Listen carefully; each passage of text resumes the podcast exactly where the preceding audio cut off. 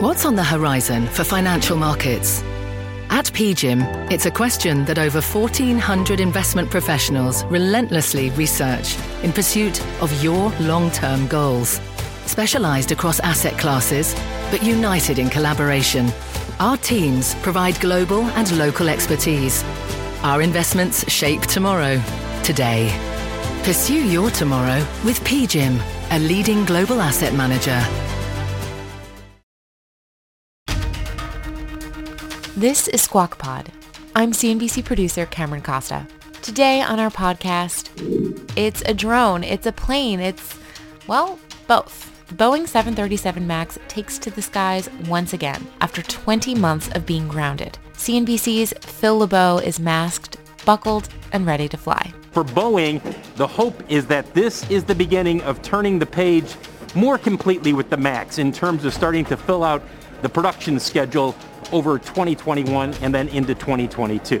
And not quite on the same flight path, drones may be coming to a sky near you, and they could be bearing gifts. It could deliver you a chalupa. Would the cheese be all gross and congealed? And... Plus, up in the virtual clouds, the 2020 Unicorn Roundup continues. The second company in our billion dollar plus club series, MessageBird, CEO Robert Vis is taking on Twilio and changing the way companies communicate. We're on a mission to make communicating with your business feel as natural, as easy as talking to your friend. It's Tuesday, December 29th, 2020. It's the eve of the eve of New Year's Eve, I think. Squawk Pod begins right now. Good morning and welcome to Squawk Box here on CNBC. I'm Melissa Lee along with Joe Kernan and Mike Santoli. Becky and Andrew have the day off. First up on today's podcast, the 737 MAX is back in action. Today, American Airlines is set to operate the first U.S. commercial flight of Boeing's 737 MAX in 20 months. Flight 718 will depart Miami International Airport for New York's LaGuardia. The milestone flight comes after what became the largest grounding in U.S. aviation history.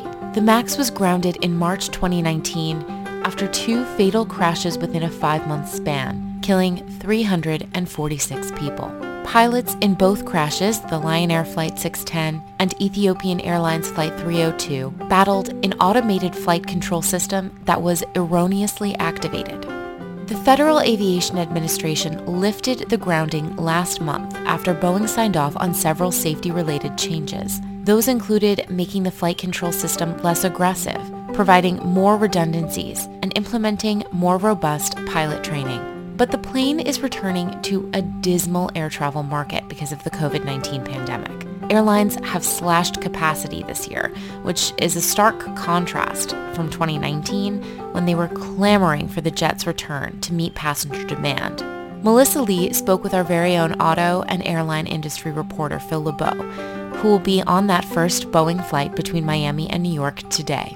Here's Phil, who's standing with his mask in a relatively busy terminal in Miami Airport. Look, a big part of not only today, but over the next several weeks and months will be the reception of the flying public to the 737 MAX. How comfortable are they getting back on board? Yesterday, Ipsos and Reuters released a poll where they talked with travelers and a couple of interesting things here. First of all, just 37% of those questioned were familiar with the two crashes involving the 737 MAX, one in late 2018, another one in early 2019. Of the people who were questioned, 57% when asked about the MAX, understanding all the issues that have taken place over the last year and a half, two years, they say they're unlikely to fly the plane 37% say they're willing to fly the MAX, but they want to wait a while. They want to give it six months when it's in service, when they don't feel like there are any potential issues that might pop up. For American Airlines, getting people comfortable starts today. Now, they're going to be flying the MAX daily between New York and Miami. This first flight going up to LaGuardia, it's about half full. Coming back later today, it's almost completely full.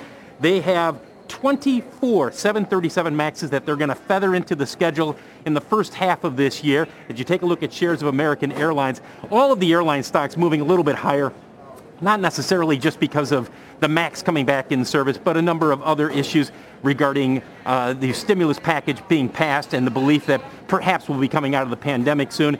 We've talked about this for some time. Boeing lost a lot of orders this year for the 737 MAX. More than a thousand were taken off the books, but they have logged 98 MAX orders this month, guys. So for Boeing, the hope is that this is the beginning of turning the page more completely with the MAX in terms of starting to fill out the production schedule over 2021 and then into 2022.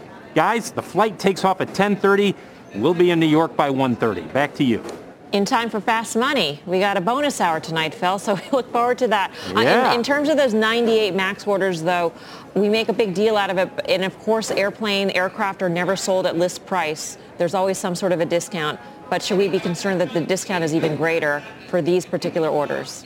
Well, I'm sure it's, it's greater than it was when they first introduced the MAX. There's no doubt about that. Boeing is going to have to work harder.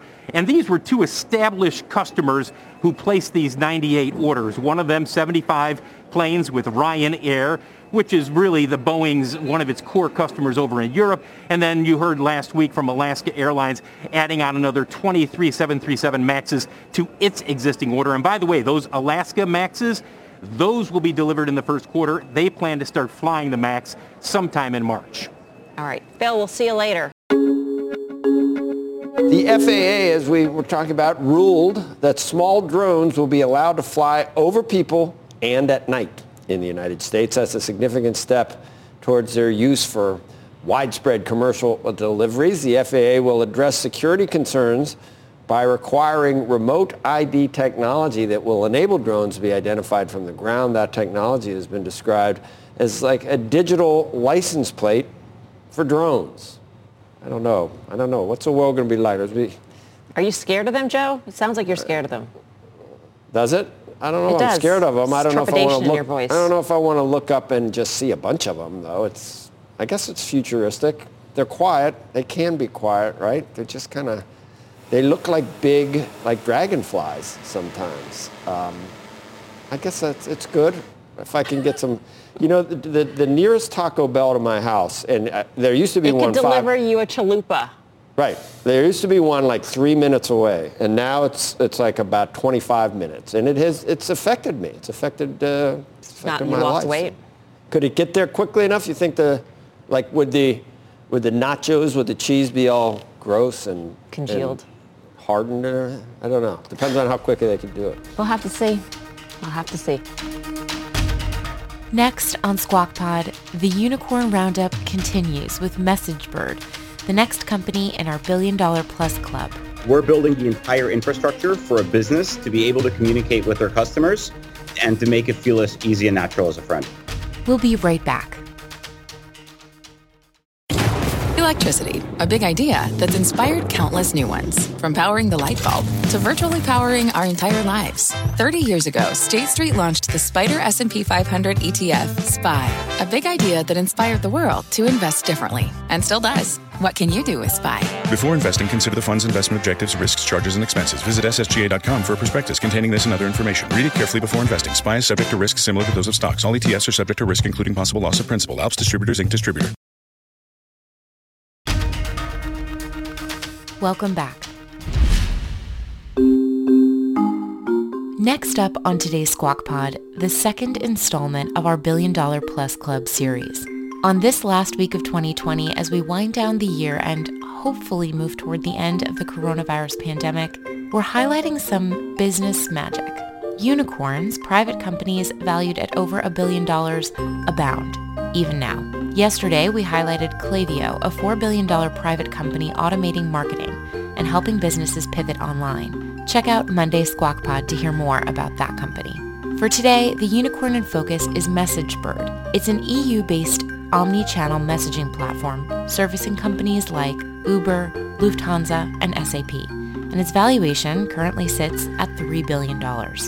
It started the year with $100 million raised, but by October of 2020, it raised another $200 million and propelled itself firmly into unicorn territory. MessageBird is considered by many to be Europe's answer to Twilio, the US-based cloud communications platform that was also considered a unicorn. Twilio went public in 2016 and it has done well since. Of course, the pandemic has proved a substantial tailwind for companies like Twilio and MessageBird that enable SMS and messaging between companies and consumers. MessageBird is nine years old and has 15,000 customers. Now, that's not quite as hefty as Twilio's 50,000 customers, but MessageBird has an impressive network. So far, it has partnered with Salesforce, Google Cloud, Viber, and WhatsApp. Plus, MessageBird is international. Most of its clients are in Southeast Asia, Europe, and Latin America. And according to its CEO, Robert Vis, they're happy there, for now. Robert joined our TV broadcast this morning alongside one of his investors and now board member, Will Reed. Will is a general partner at Spark Capital, a venture capital firm that's backed the likes of Twitter, Plaid, Postmates, Slack, Coinbase, and others. Here's Mike Santoli kicking off that conversation. Welcome to you both, uh, guys. Good to have you this morning, Robert. Um, you know, we mentioned you guys have been at this nine years, been some acceleration, I, I, take it, in growth over this period. Talk a little bit about specifically what market, what what the tools are uh, that MessageBird provides, and, and why it's been, uh, you know, experiencing this kind of growth during this period. Yeah, thank you. Well, look, I mean, first of all, um, as I believe sometimes this gets uh, forgotten uh, um, during what's going on I mean, I'd just like to say, I mean, we're obviously super uh, fortunate to be on the right side of the market, and our sympathy and heart goes out for everyone who's suffering um, in this crazy time. At MessageBird, you know, we're on a mission to make communicating with your business feel as natural, as easy as talking to your friends. And what we mean by that is that if you connect to any of your friends, you'd have the context of your last conversation. It'd be a very efficient way if you're meeting for coffee. Um, and businesses don't have that same efficiency. We're building the entire infrastructure for a business to be able to communicate with their customers and to make it feel as easy and natural as a friend.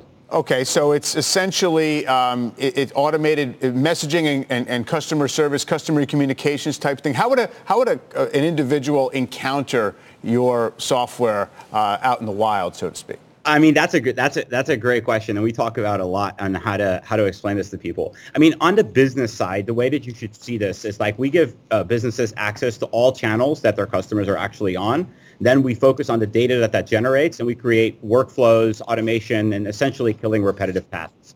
Now, on the consumer side, what we really focus on is we make absolutely sure that when you interact with a business, you get a fast response um, back, and it's way more efficient than email or voice. So think about the time you've uh, sat on hold for 40 minutes waiting for a representative to pick up the phone and help you with your problem. We think messaging is a way more efficient way to do that. Talk a little bit about what you saw here as the opportunity and what's happening in the market right now in terms of adoption of, you know, digitization of, of everything uh, and, and whether, in fact, it's going to continue this way. Look, I mean, COVID's been a tailwind for our business, right? Um, but it's been a, a, result of 20 years of digital transformation. Um, at our company, we always move at speeds, uh, 200 miles an hour, 24-7, uh, 365 days a year. Um, and when COVID hit, we, we had a surge in demand and we accelerated in the same way we always do. Um, so COVID helped our business, but the acceleration was long before COVID happened. Yeah, and, and Will, I'm sorry, if you if you would just weigh in on, uh, I guess, from a broader perspective, as you're looking at uh, at other startups, other uh, opportunities in your portfolio, how does this all uh, kind of get, uh, get, get played from here? I guess. Yeah, totally. Like like Robert alluded to, I think you know, we continue to invest behind the same trends that we were investing behind pre-pandemic.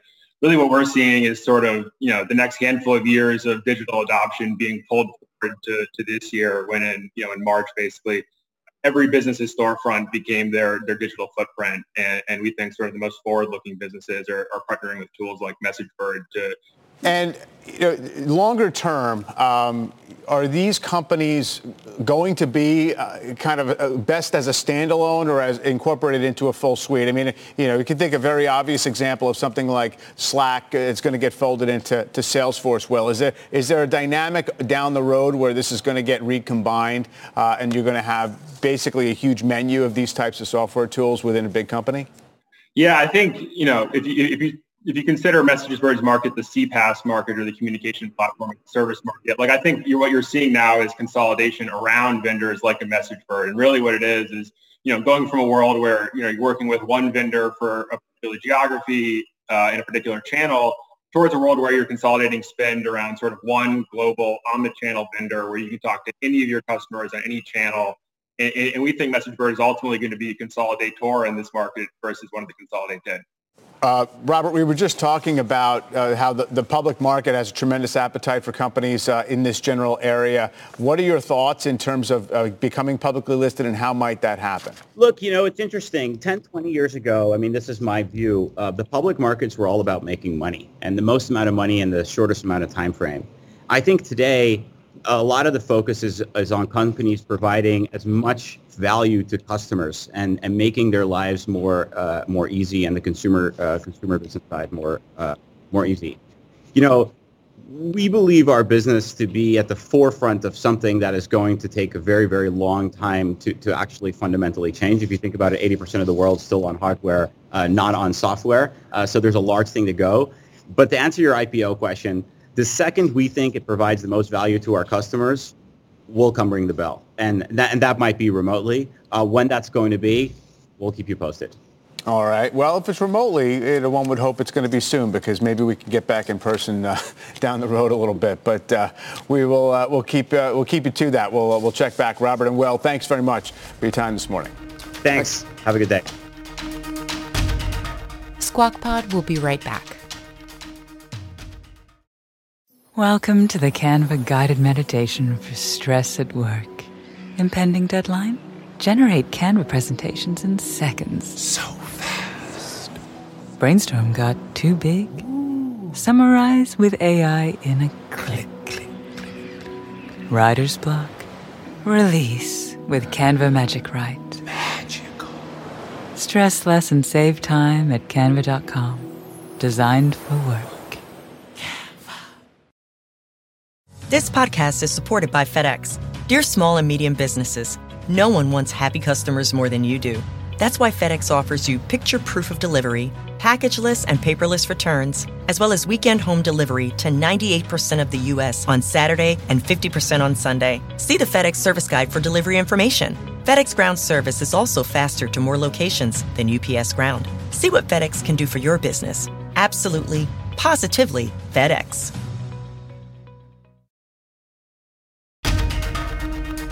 That's the show for today. Thank you for listening. On our rundown tomorrow, the next unicorn in our billion dollar lineup, Unqork, How no-code software is changing the game for the big and the little guys in tech. Squawk Box is hosted by Joe Kernan, Becky Quick, and Andrew Ross Sorkin, weekday mornings on CNBC at 6 a.m. Eastern. To get the smartest takes and analysis from our TV show right into your ears, subscribe to Squawk Pod wherever you're listening. We'll meet you back here tomorrow.